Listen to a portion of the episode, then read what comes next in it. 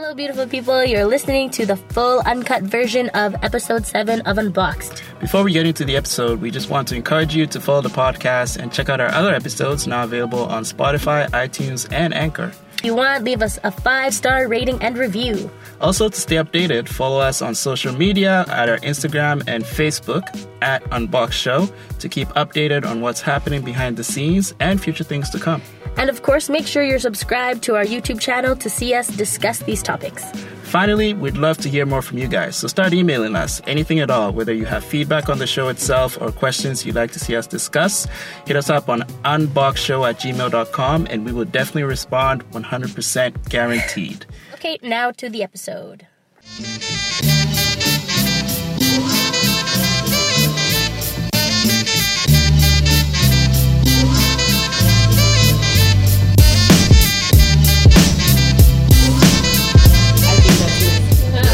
Is this better? Of course, of course. Yeah. See if it's better. You guys probably, you guys probably is- like Taylor Swift. You know what? What's it called? Actually, you hate Beyonce. What? I, yo, I, that's one thing I'll never. I, no. It might be. I love if one Beyonce. You three could like go on this side because you guys are like you have the darker sweaters on, and then it's like all Uh-huh. here. I'm just saying the lighter might catch. I'm just a little Oh, aesthetic. so, for so it. me and you. Yeah, do you want to? You Yeah. can move over, Tunji. Yeah. Don't be afraid of me. Yeah, then I go over there. We're not Wow. attached to the I think colorism. Wow, I just put all the Abishas in the corner. It No, does. It actually like makes it look like. This is like foundation. Oh wow, that's what you meant by lighter and darker. Whoa.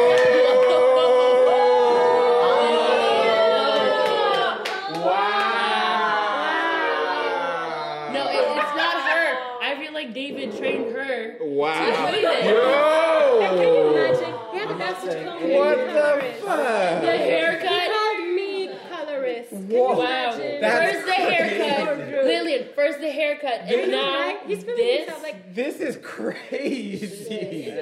Yo. All right. Ready to go. Five, four, three, two, one. Hey guys, welcome to a new episode of Unbox. My name is David. I'm your host today, and we will be talking about growing up in an immigrant family or also just our personal experiences uh, living as immigrants in um, foreign society. Um, but before we get into that, I just want to introduce our awesome panelists here today. Hello, I'm Shadow. Lillian. I'm Tunji. My name is Ariam. What's up? I'm Yul. Hi, I'm Tigist. And I, as I said before, I'm your host, David. So, yeah, I just wanted to start the conversation um, with us talking about our personal experiences, um, making that adjustment. So, living in um, a society where we uh, were different, but also having um, our backgrounds be of, I think we're all here of African descent. Um, so, how did we navigate that? What sorts of um, can you speak from personal experience in, in how you, you made that adjustment? Uh, I guess I'll go first.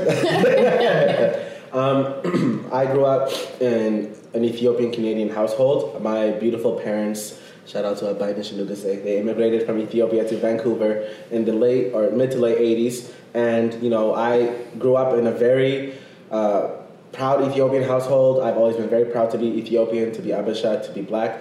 Um, but I also grew up in a Canadian in a Canadian environment, and it was really difficult navigating that because you know a, really humorous example would be uh, every year when Halloween would come around, my brother Albo and I would have to you know vehemently argue with our parents and convince them that if I went as Batman and if my brother went as Superman, then we're not celebrating Satan's birthday. We're just like we want some candy. it's not that deep, but you know um, it's it, it, it, that in itself was you know I think it's like a, a prime example of what it's like growing up in, with the dichotomy of two very different cultures. One that's very westernized and one that's very you know this uh, embodies a traditional African upbringing. And um, I'm 24 years old now. Sounds super crazy for me to say that out loud, but it's really interesting how you know I'm a young black man and I'm still trying to navigate it at this point in my life. I don't know if uh, you know, I don't know. Honestly, I don't know if I'll ever get to the point where I'm going to say, "All right, I get it. I'm this much Canadian and this much Ethiopian or Abisha, but it's something that uh, I, I navigate when you know, and I have been navigating since I grew up in predominantly white churches and a predominantly white Christian private high school, and it's, it was really difficult and and really finding my identity and. Um, yeah, it's, it's it was difficult, a journey, but it was difficult. Yeah, I also think like there's definitely um, benefits to you know growing up with with parents that are immigrants. Like uh, like my parents um, weren't like fresh off the boat. You know what I'm saying? Like they they were in Canada for a while before they had me, but they definitely. Um, they definitely instilled in me like like so for example like when people come from another country over here they have a just a great great understanding of the opportunities that are here in a place like canada or the united states. And that's definitely something that i have is um, as opposed to like you know the people that I probably grew up with in, in high school and even university is like I just sort of like had an innate understanding of like you know it's not this good for everybody. And so like if you have an opportunity you should definitely take advantage um, another thing that was instilled from me from being from like an immigrant background is like respect for authority. Like that was huge. Especially coming up in school I saw some kids like yelling at the teachers and saying the teachers hated them and stuff and I was just like I don't like that's my teacher. I'm gonna respect them even though even if they're being you know not the best person. Yeah. like that's just that's just what you grow up with. Like you know if there's someone's older than you you just you just respect them. Mm-hmm. And then like you know now looking back on it like i i probably you know w- would see how like kids would complain about certain people. But like yeah but all that to say like you know that's definitely a struggle navigating through two cultures. But like there's definitely positives that come with it because you because it just gives you sort of like a more well-rounded i think perspective and Yeah. worldview so. Well, yeah, I'm, I'm glad you brought that up because um, I think when you're growing up as an as an immigrant, it's a very complicated um, status to be in because you have to manage that aspect of okay, I want to hold on to my roots. I want to um, try to adapt and live somewhat comfortably in this um, foreign land, you know, quote unquote. Um, but then also you have to appreciate um, the opportunity, in some sense, that you you're being given. There are many who would love to be in this position where we're from. Many who would love to live here. Um, and so, was that something? And this could this is a general question. Is that something that um, you had that internal realization of? I need to do the best I can in these circumstances, or was that something that was impressed on you by family, parents, etc.? So my my experience is a little bit different in that I moved here when I was about 16 years old, um, and so I already had a world set for me, and um, you know, just a different life. Um, I am Eritrean, and I was born in Eritrea, but I grew up uh, tr- moving around between Eritrea, Uganda, and Dubai, and so my experience uh, growing up includes all these three different countries and very different cultures, uh, beliefs, religion, and all of that. And so I was pre-informed of like what I was getting myself into. Um, however, the experience was di- very, very different in that I was not only hearing about the society that I was going to be part of, but I was experiencing, um, you know, what it's like to be a black woman in a space that's all like white, Asian, or like brown, and so just very different for me. And so that was very, very hard. But uh, the one thing that I always think about is um, would I have these opportunities back home? Um, and so you know, I have to think in like what was my goal for like for coming here, or is what was my goal for my parents to bring me here, and so mentally, like mentally and emotionally, it's it's not a place that I would rather be here. It's, I'd rather be back home. When I think Oh, about my emotional Yeah. and mental health well being, I'd rather be back home mm-hmm. where I am more comfortable leading, leading a life, mm-hmm. being the person that I am, coming from the culture that I come from. So, mentally and emotionally, I think the goal of like me being the healthiest person that I can be, that goal can only be achieved when I leave when I when I move back home. Um, however, when I think of the opportunities, when because we do live in a very capitalist society, and so when I think about like you know um, my goals in terms of like my longevity in this world, um, maybe my kids, my grandkids, and all of these things. Because the reason my parents brought me here is for a better life. Because mental health is not something that we really talk about, so that wasn't part of you know the equation. However, when I think about all these materialistic um, you know when I when I think about you know the the goals that I have, the physical goals that I have, I think this is a place where I can see myself thrive Mm-hmm. more than I would back home because I am a woman. I come from a place that might not grant me these opportunities, so I think about that. But there's along the way, there's so many obstacles that other people in the same society might not face the way I would face them, and so Mm-hmm. Yeah, I, you know I, that's mean? great. I wanted you to go there. Yeah, so like there's just so many different obstacles. Even though I say there's so many opportunities, I become I can become this, I can go to this school, I can do this and that and that. However, these things were meant for other people; they were not meant for me. Exactly, yeah. And so. I am aiming for a goal that was meant for other people Yeah. that could benefit me still. Yeah. However, there's not a paved way for mm-hmm. me to be able to achieve those, especially in Vancouver. And so, you know, having experienced the journey as what some of your parents might have, um, coming with, you know, being able to speak English, being able to, um, my, my personality is I'm very outgoing and having all these things that would make me a little bit more privileged than, than our, than your parents would have been. It's still a struggle where I'm like, okay, um, not only is the question where I fit in comes in, but also how the hell do I get to this place? Because my parents are here. I am here. I, I need to know my purpose. Like, am I being too weak minded? Why am I not achieving this? Because I have this and blah, blah, blah. So it's a very hard mental struggle. So the way I separate it is like, okay, for me to be able to achieve these goals, I have to let go of like parts of me. And that's very hard. You know what I mean? And so I you know, I categorize my problems, I categorize my my goals, and so it's easier for me to say, okay, like emotionally and mentally, this is not a place for me. Mm-hmm. So maybe when I hit my goal, my physical goal, where I want to earn this amount of money, I want to earn this degree, maybe when I reach that, God willing, I reach that, being able to, like, you know, mentally, all of that, being able to achieve that. And so once I reach that, maybe then I can think about my mental health mm. because the society that I live in does not grant me the time to be like, okay, let me focus on this. That way I can focus on that.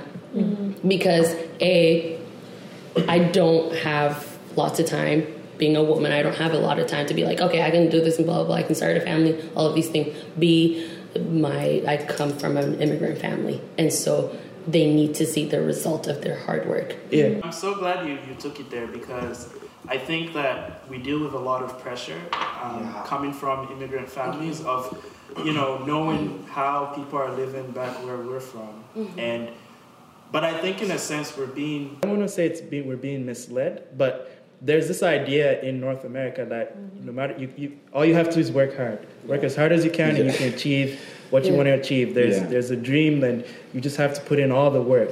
But and you know maybe our parents have bought into that dream and have impressed that on us as as younger people. But then at the same time, um, how do we explain to them that that we realize that not everyone has the same path. Not everyone has the same opportunity to reach where you want to reach, and we have to work a little bit harder to get there. So how do we communicate that to them? And like you say, you have to let go of parts of yourself.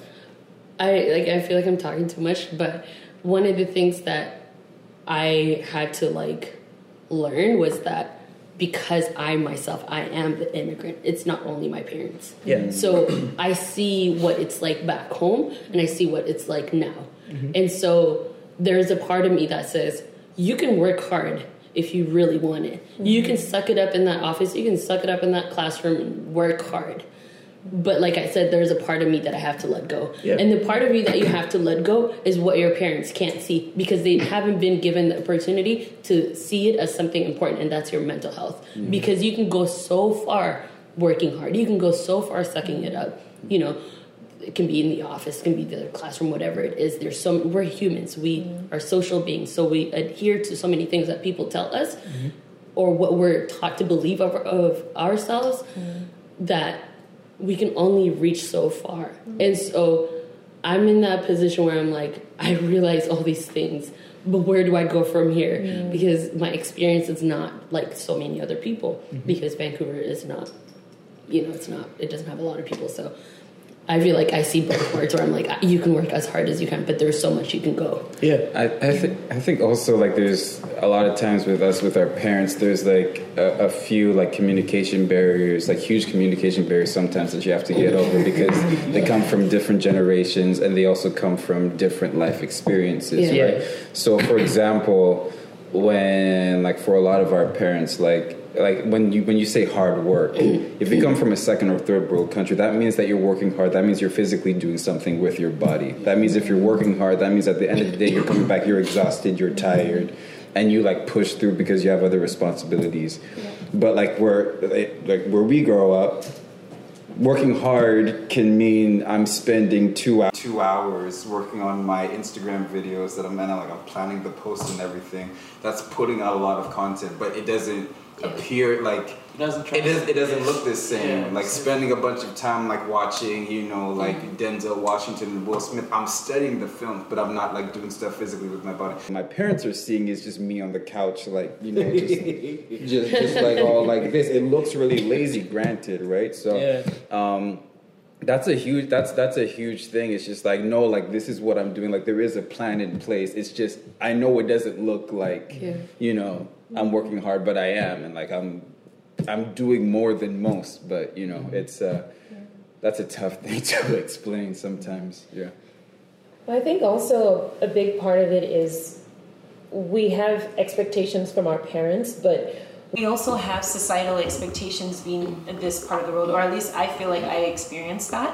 Like even in the area of um, losing, so to speak, a part of yourself, I can kind of relate to that because I've noticed that in, in certain circles, I can't show every side of myself. Yeah. It's either I'm the educated black woman or I'm the artistic black woman or, you know, whatever else. And it's like, it's hard for people to, because a lot of people haven't been exposed to black women, black men, and educated black men, black men in general, and especially in a place like Vancouver, they don't really know what to expect when they meet you. So it's easier to put you in like in a certain box of understanding, and so it becomes there's a pressure there for you as well to be like, okay, but who who am I? When do I get to mm. actually be who I really want to Yeah. be? Mm-hmm. And then on the side of like parents and stuff, you know, we all know this, the efforts that it took them to come here. So I guess like for myself, I think a lot of times in my mind, at the back of my mind, I'm thinking, am I making them proud if I make certain decisions and things like that? But at, at the same time, it's like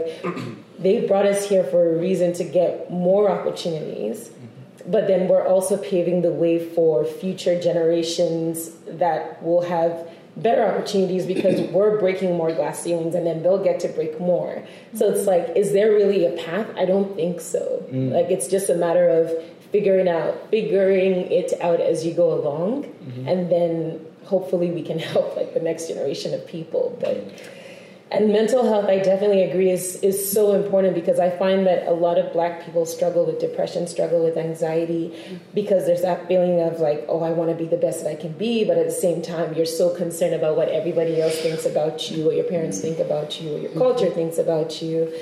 So, yeah.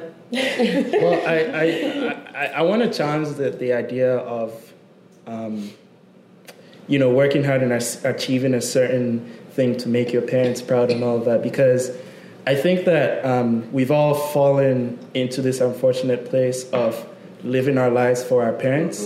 And so it's like, when does that stop and when do we start living for ourselves? Um, because I think a big question that we have to answer is that, okay, I have all these degrees, I have this great job, I'm, I have a path, I have, you know, that, but am I happy? Right? And that's the big Yeah. question. Are you happy? And if you're not happy, why is that? And are you prioritizing your happiness? Are you prioritizing your parents' happiness?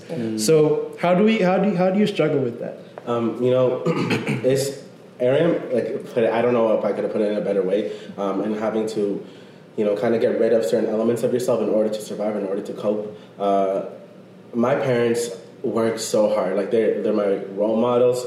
The Avengers aren't my superheroes. Like my parents are my superheroes. you know, they immigrated from Ethiopia and they had like a, a dime in their pockets and. I, I've seen them work so hard to get where they are. Now they have this nice home in Cloverdale. You know, they, they have the careers that they wanted to get. They have to go back to school, back to training to get the, to get the careers they wanted.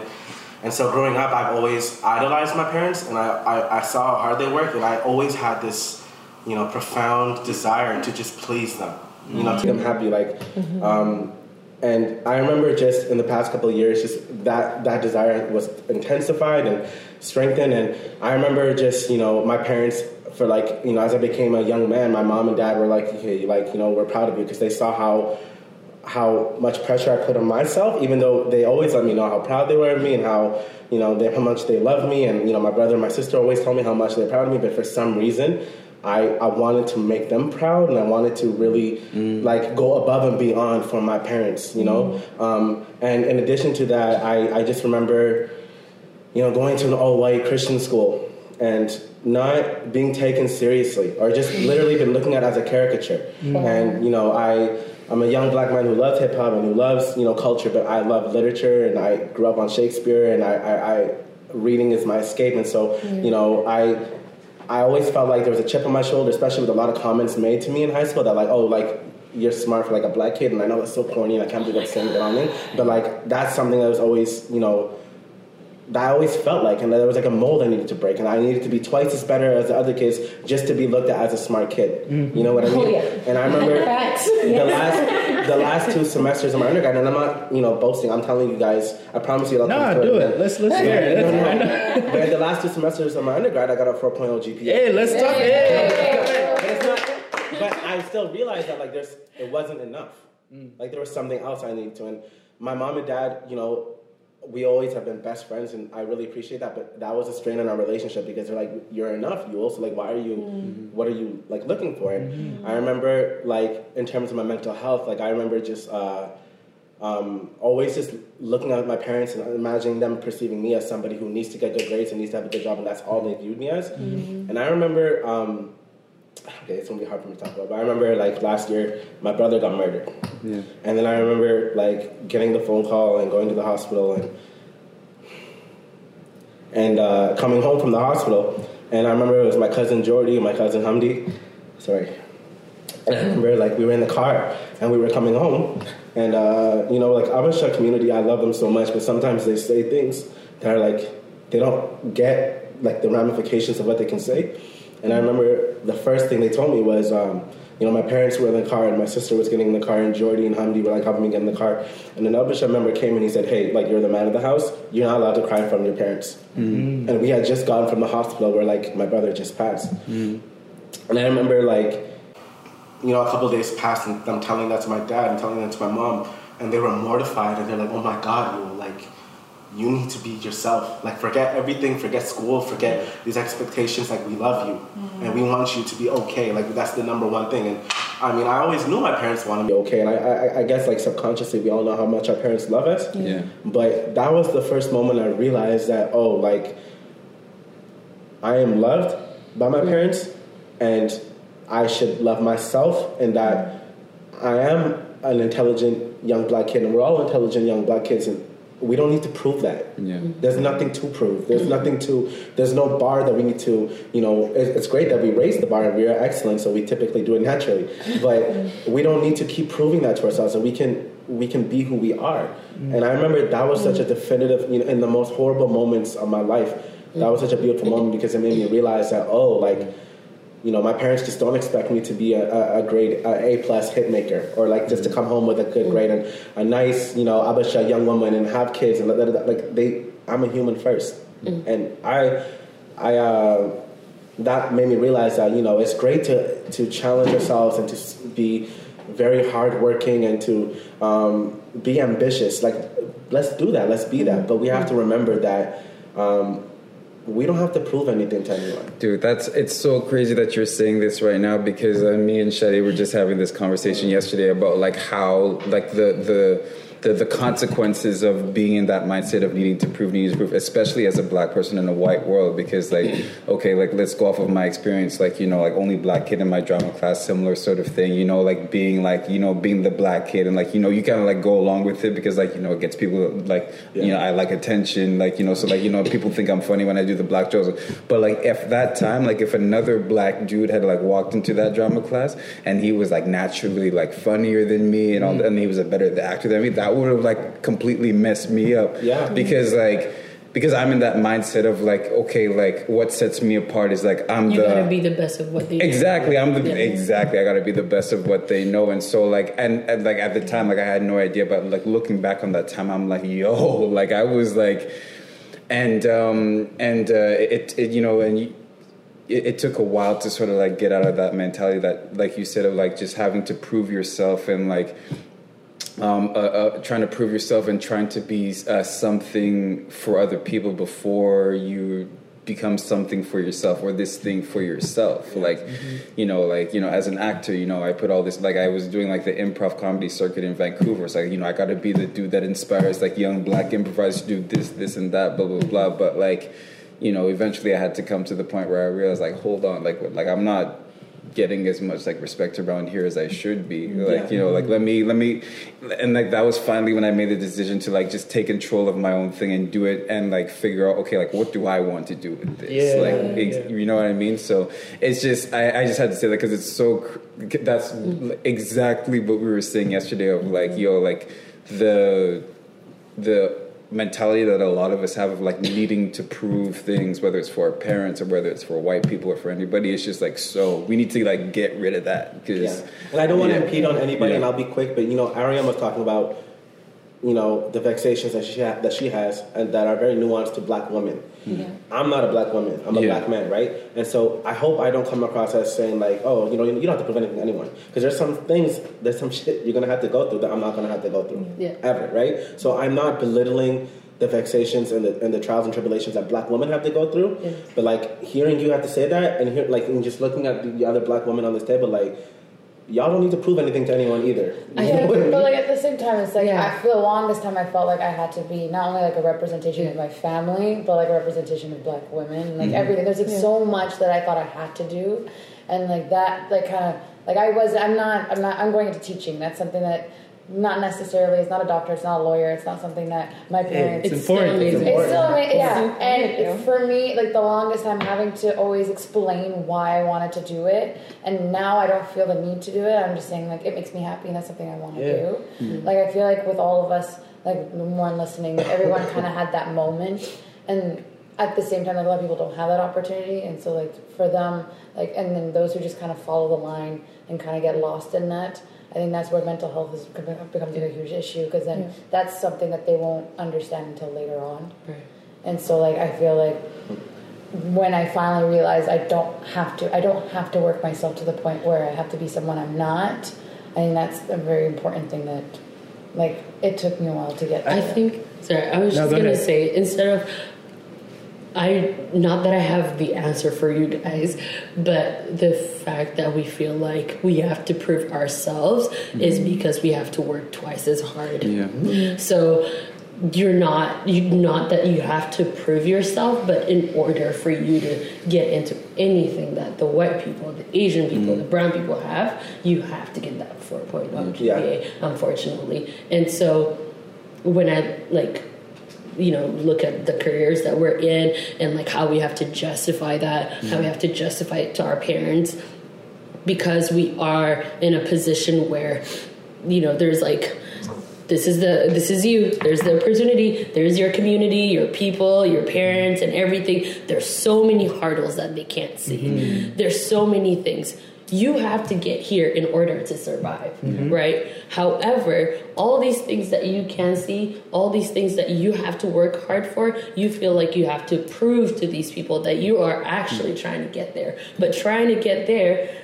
is harder and harder every time you try to prove it to them because you lose yourself trying to explain it Right, back and forth. right. and you know what you know what's so messed up Yeah. messed up about like working like twice as hard to like you know trying to be like just as good is like when you work twice as hard when you work really really hard you end up becoming like a better version of yourself which doesn't fit into like what what they Yeah. want you to be like what like you know like whatever like corporate world or whatever whatever opportunity you're going for. Like if you're working like you know this is my experience. Like i was working hard in a way that was like really really true to myself true to form like true to mm-hmm. my art. But that didn't look the way th- that in their minds was like oh this is a good this is a good performer or like this is the type this is the type of performer that we need even though I, I like even though like i knew like hold on like wait a second like so um and i'm sure that happens for like a lot of other people too. You work really hard you you you do what you need to do and then you become like really skilled at this or like really practiced in this but because it doesn't look or feel or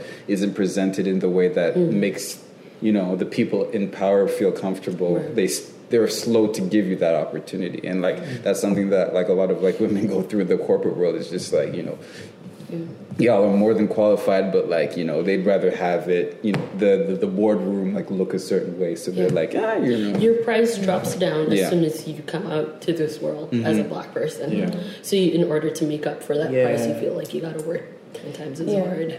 and it's so difficult because it's there's so many pressures coming from different directions Mm. where living in this place and being in close proximity with like a white dominated society you're always getting that pressure of prove to us that you belong here Yeah. versus Absolutely. you know looking at your roots and understanding you have to prove to your family prove to people um, who are from your your country or, or culture that you know you know where you come from. So prove prove that to them. Hmm. And then also hand in hand with that prove that you understand the opportunity you've been given. Yeah. so you're in, in all that in all the complexity of that you lose yourself right? So how do you how do you navigate that? Like how do you struggle with that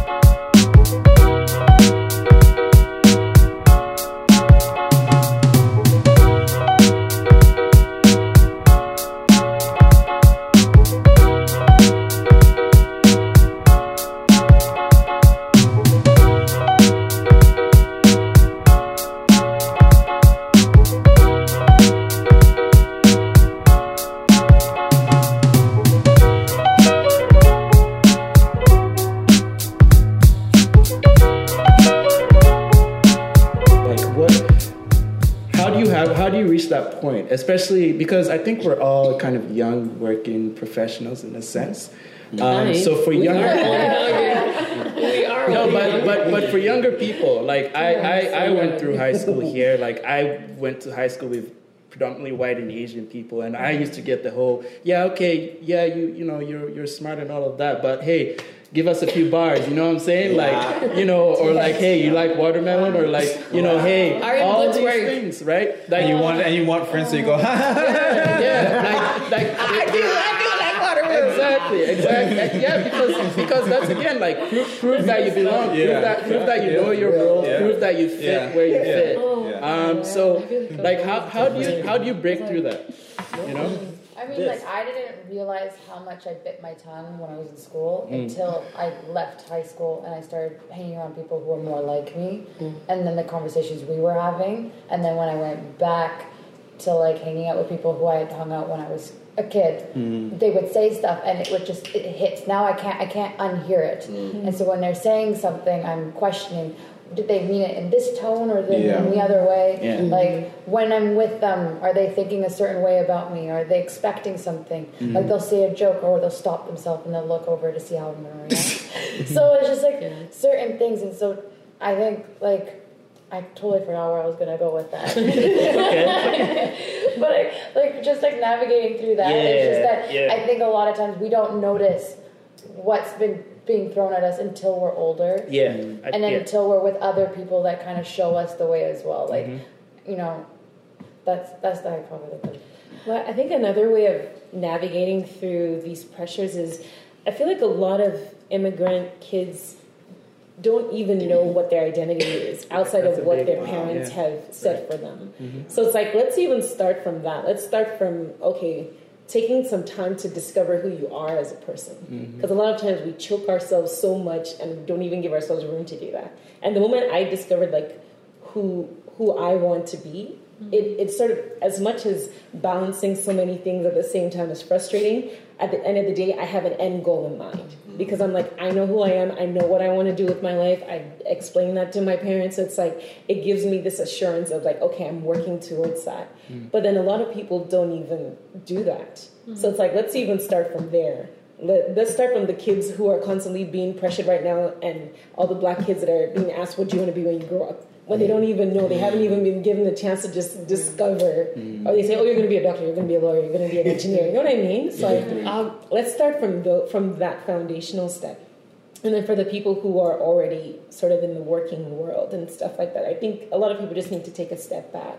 Like, are you healthy? Are you happy? Like what you said before. And if you're not, then take the time to actually discover like what is what's making me anxious, what's making me feel depressed, what's making me feel worried. Mm-hmm. You know. I honestly think that even when you're talking about immigration, and of course, obviously, race, gender already plays a huge role in it. And it's crazy how we talk about, you know, this sort of self fulfillment and enlightenment coming at such a huge cost. But then when you think about the fact that, you know, we refer to ourselves as immigrants, but, you know, when I think of all the foreigners who go back to Kenya, they're not immigrants. Mm. They are usually seen as expatriates. You know, the sense of uprooting yourself from your home country for white people, and even now for the Chinese who are all moving to Africa, it's seen as an amazing. Uh, opportunity for self-discovery. It's an, um, you know, it's a paradise. It's like a heaven, but it's a complete opposite for you know our Yeah. parents and people who look like us, who come from our backgrounds. For us, often immigration looks like you know an act of survival, where even the privilege of even thinking about purpose, fulfillment, or happiness is not even part of the equation. You know, like sometimes when you hear about, or at least when I hear other different so-called immigrant groups talking about, they talk about like, okay, my parents suffered so I could find happiness, Mm. and for me it sounds unfair because they too deserve to find that happiness. Mm. But Yeah. if they're still crippled by this idea that, you know, moving to a Western world provides stability, provides happiness, you still don't find it because my parents are black. They endure racism in Germany. Mm. Like, it still happens. And then, of course, like, I grew up having to witness it, you know, um, and it doesn't really change. So the circumstances that they have to navigate the world with, we inherit that same perspective. So what are the chances that our children inherit the exact same thing too? So even like the sense of Im- immigration, or at least the sense of adventure and moving to different places and being a different person, is never going to be awarded to people who look like us. Yeah. Trevor Noah said something really, really similar. He said that immigrants are usually like referred to people who look a certain way. Because if you think about it, Chris Hemsworth is an immigrant. Came here from Mhm. Australia. We don't You see him that way because he's uh, because he's African, Pardon but me? no one, Charlize Theron. Ch- uh, yeah, Char- Uh, Charlize Theron, Justin Bieber, Drake, like to the states. Yeah. Yeah. they're immigrants. Yeah. Yeah. but because Chris Hemsworth is just like a just a just a man. Oh, you just like have just personal- a just Oh, uh, snap. just a man. A man. we don't see him as an immigrant I because was he's gonna a, say- he's a, he's a That's the same yeah, thing. but he's a white man. But like he's like Yeah. that's that like come on now. I was gonna say give credit where credit to, is due. to your point. Son, um, sorry. I was just gonna. no, That is that is so real. That's my man That is very real. I, not even that, but like the fact that like white immigrants. I mean, Yeah. you're more than okay to have your personal beef with him. but I'm just saying, like in- Chris in- Hemsworth, we're calling you out right now. You're an immigrant. If Chris like to Hemsworth respond, come gets on, boss. deported, it's because of. I'm just saying. Strongest Avenger, really? But I was. not in not in Endgame. I was gonna say though, um, on Shadi's uh, point, where the one thing that my mom and I, I mean, I'm very thankful for my parents being super understanding and like for me to be able to choose a career in mental health. Mm. Uh, they were a huge part of that. Um, so we were talking about generational trauma. Funny enough, it was Yeah. my mom that brought it up, Mhm. and so you know we're talking about how our culture, how I see things, uh, because at the end of the day, no matter how much I immigrated here, I grew up with a culture that was not mine in Uganda and Dubai.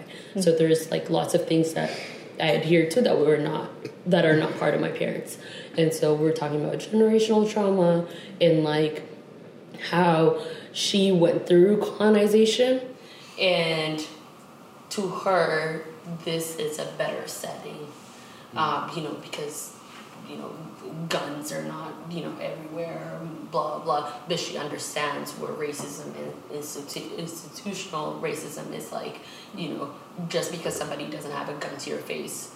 You know, a lot of instances they do, but just because they, they don't have a gun to your face does not mean they're not hurting you in other ways, you know. Mm-hmm. And like, part of like being an immigrant and having all these expectations is, is that at least I can say for my family, when I make it, it's not only I'm not only making it for me. Mm. I'm making it for the community that's here. I'm making it for the community that's back home. When I make the money, it's not only for me. It's for my family. Mm. It's for the family back home. It's for the people that I represent from mm. back home. So when I work hard, when I when I'm you know sleepless nights to study, to get that degree, to get that job, to get all these things, I understand because I am an immigrant. That's why I'm saying like this could be just my experience.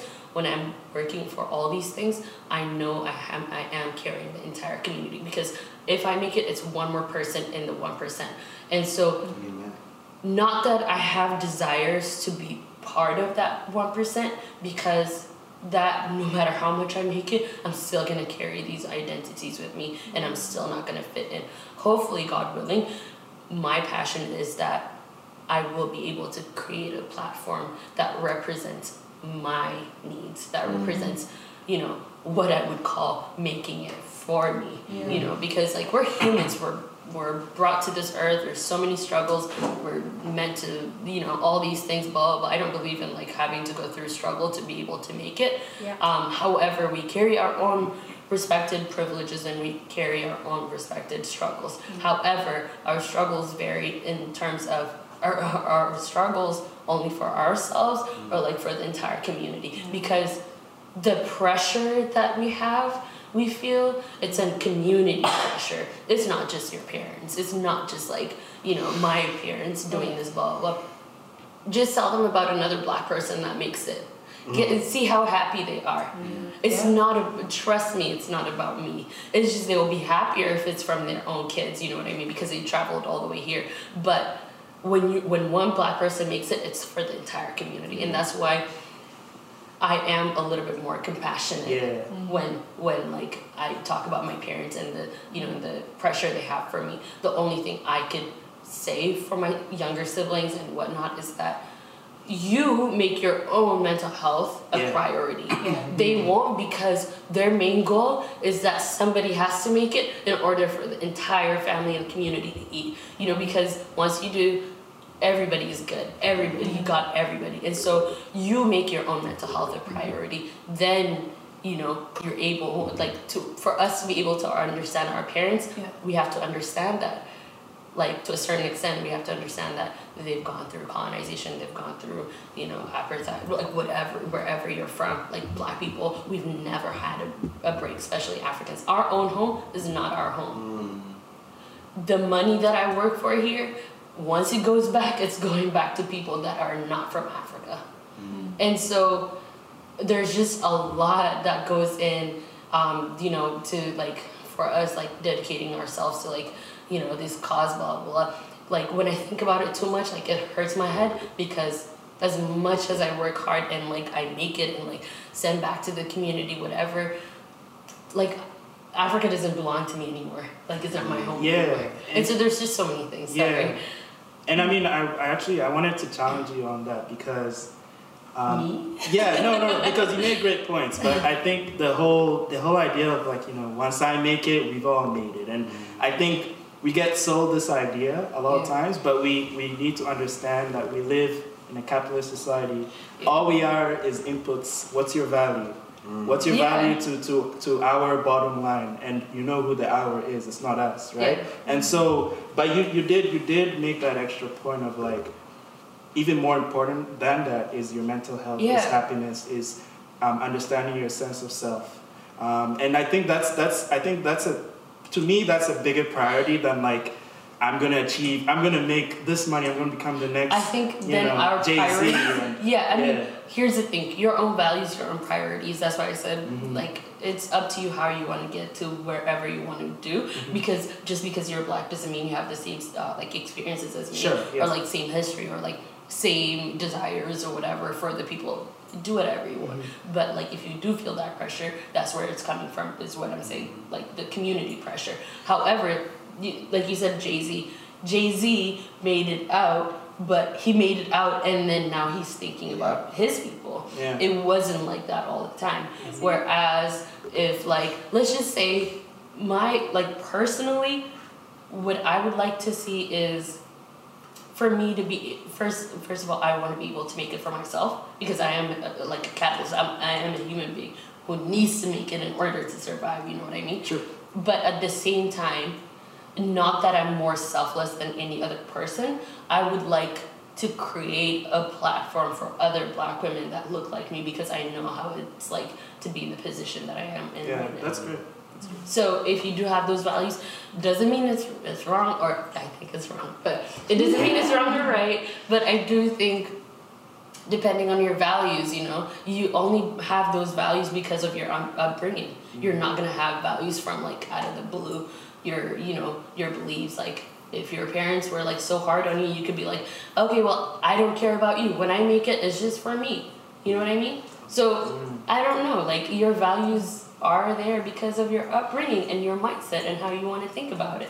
Yeah, I, I, I, I get what you mean. I, I just struggle with that a lot because I think that um, with with having that kind of mindset of like I just want to make it and all of that, it's it doesn't it doesn't get to the root of the problem, which you know talking about what we tell our children, mm-hmm. it's like look, you're living in a place where you're different, you're an other, you're seen as lesser than, mm-hmm. and these are like deep generational issues and problems and you're going to be traumatized because of it because you're going to be you know ostracized you're going to be made fun of you're going to have you know people are going to spit in your face people are going to push you aside and uh, you're going to have to, to fight with that and so you know it's cool you can make as much as you want but that, at the end of the day you know what does jay-z say in his song you're still black right Yeah. you know like that's nigga still nigga. exactly exactly yeah so so how like how do we get to that root There's some people that rather be like what root? Point that I was trying to make is that I think that we we have to think bigger in terms of the generational um, aspect of um, being immigrant and, and, and growing up in, in a foreign society where we have to change the narrative um, of what we tell um, our children and future generations that um, above everything above you know the economic um, the economic aspirations you have above the pressure um, is that you have to make sure that you are prioritizing your mental health make sure that you are being you're living happily make sure that you you go through that journey you take that journey of finding out who you are Yeah. um, because as you were saying you is that you sometimes you internalize the pressure where it may not even be coming from your parents of like I have to get straight A's, I have to do this, but you just you see what your parents went through, you see what you um, what people go through where you're from, and you you develop that pressure. So how do we change? That's what when I say getting to the root. How do we change that um, to tell future generations that no, it's not about that. It's about focus on yourself, being happy, and living for yourself. I think for me, you know, it's this. I think I love everybody. I for the first couple of years of my life, I thought my name was shut up because all I did was talk, and that's all people told me. so I love human beings, and I love like everybody.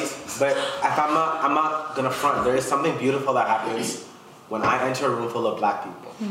I don't need to explain my frustrations, my fears, my anxieties, because a lot of the time it's just understood because it's shared. It's kind of universal, you know. Um, but I think the more I get older, the more I realize how imperative it is for black folk, for black young folk to stick together. Mm. Black men, black women, LGBTQ plus black people, all of us. We need to stick together. We need to be able to understand that, like Ariam said, you know, I know Ariam you said earlier that if one of us makes it, we all make it. And that's the kind, you know, admittedly, that is a mentality we need to have. Like, we need to, there, I, I know it's kind of humorous and it's said in jest, but this no these notions of like oh team light skin versus versus team dark skin or like these you know uh, East Africans versus West Africans. Like it's I know it's all in jest but at the end of the day we all know what we're going through. We all f- understand what it's like when we look on the TV and we see one of us is shot down like it's nothing. We all get it You know, um, and we have to understand that for those further marginalized, whether it's black women or whether it's black folk from the LGBTQ plus community, there are some of us that you know face intersectional issues that Yeah. maybe a young straight black man may not have to face, you know, or mm-hmm. doesn't have to face at all. Mm-hmm. And so, in order to start, just I, I don't I wish I had all the answers, but I don't. But I think in order to start, we need to stick together. We need to encourage each other. We need to uplift each other because if we don't, we're not gonna go forward. Mm-hmm. That's plain and simple. And I know for me personally, like talking about like just imparting like the right things onto the next generation. Like for me, like I, I already know for me, like when I have kids one day, like it's gonna be like an intentional part of me raising them that they're around like a bunch of other black kids, like and a bunch of other black people, and like you know, like you know the, the stuff around like their their room and stuff like that. Like they, I really really want them to see themselves and be able to uh, communicate and relate to people who are like them as much as possible. Like almost put them in a like. Uh, almost put them in an unrealistic bubble before they get sent out in the real world, so that at least in their head they have it set of they, they have like a good idea of, of, of who they are, just just in and of themselves, and not in comparison to like how the world wants them to be and stuff like that. Like that would be like a real like you know and you know, like you know, I obviously, obviously, like I wouldn't overdo it. Like obviously, like it's important to be able to re- relate to people of other cultures and different creeds and different races, obviously. But like, because out in this world, like we just see so little of ourselves, and that's starting to get better.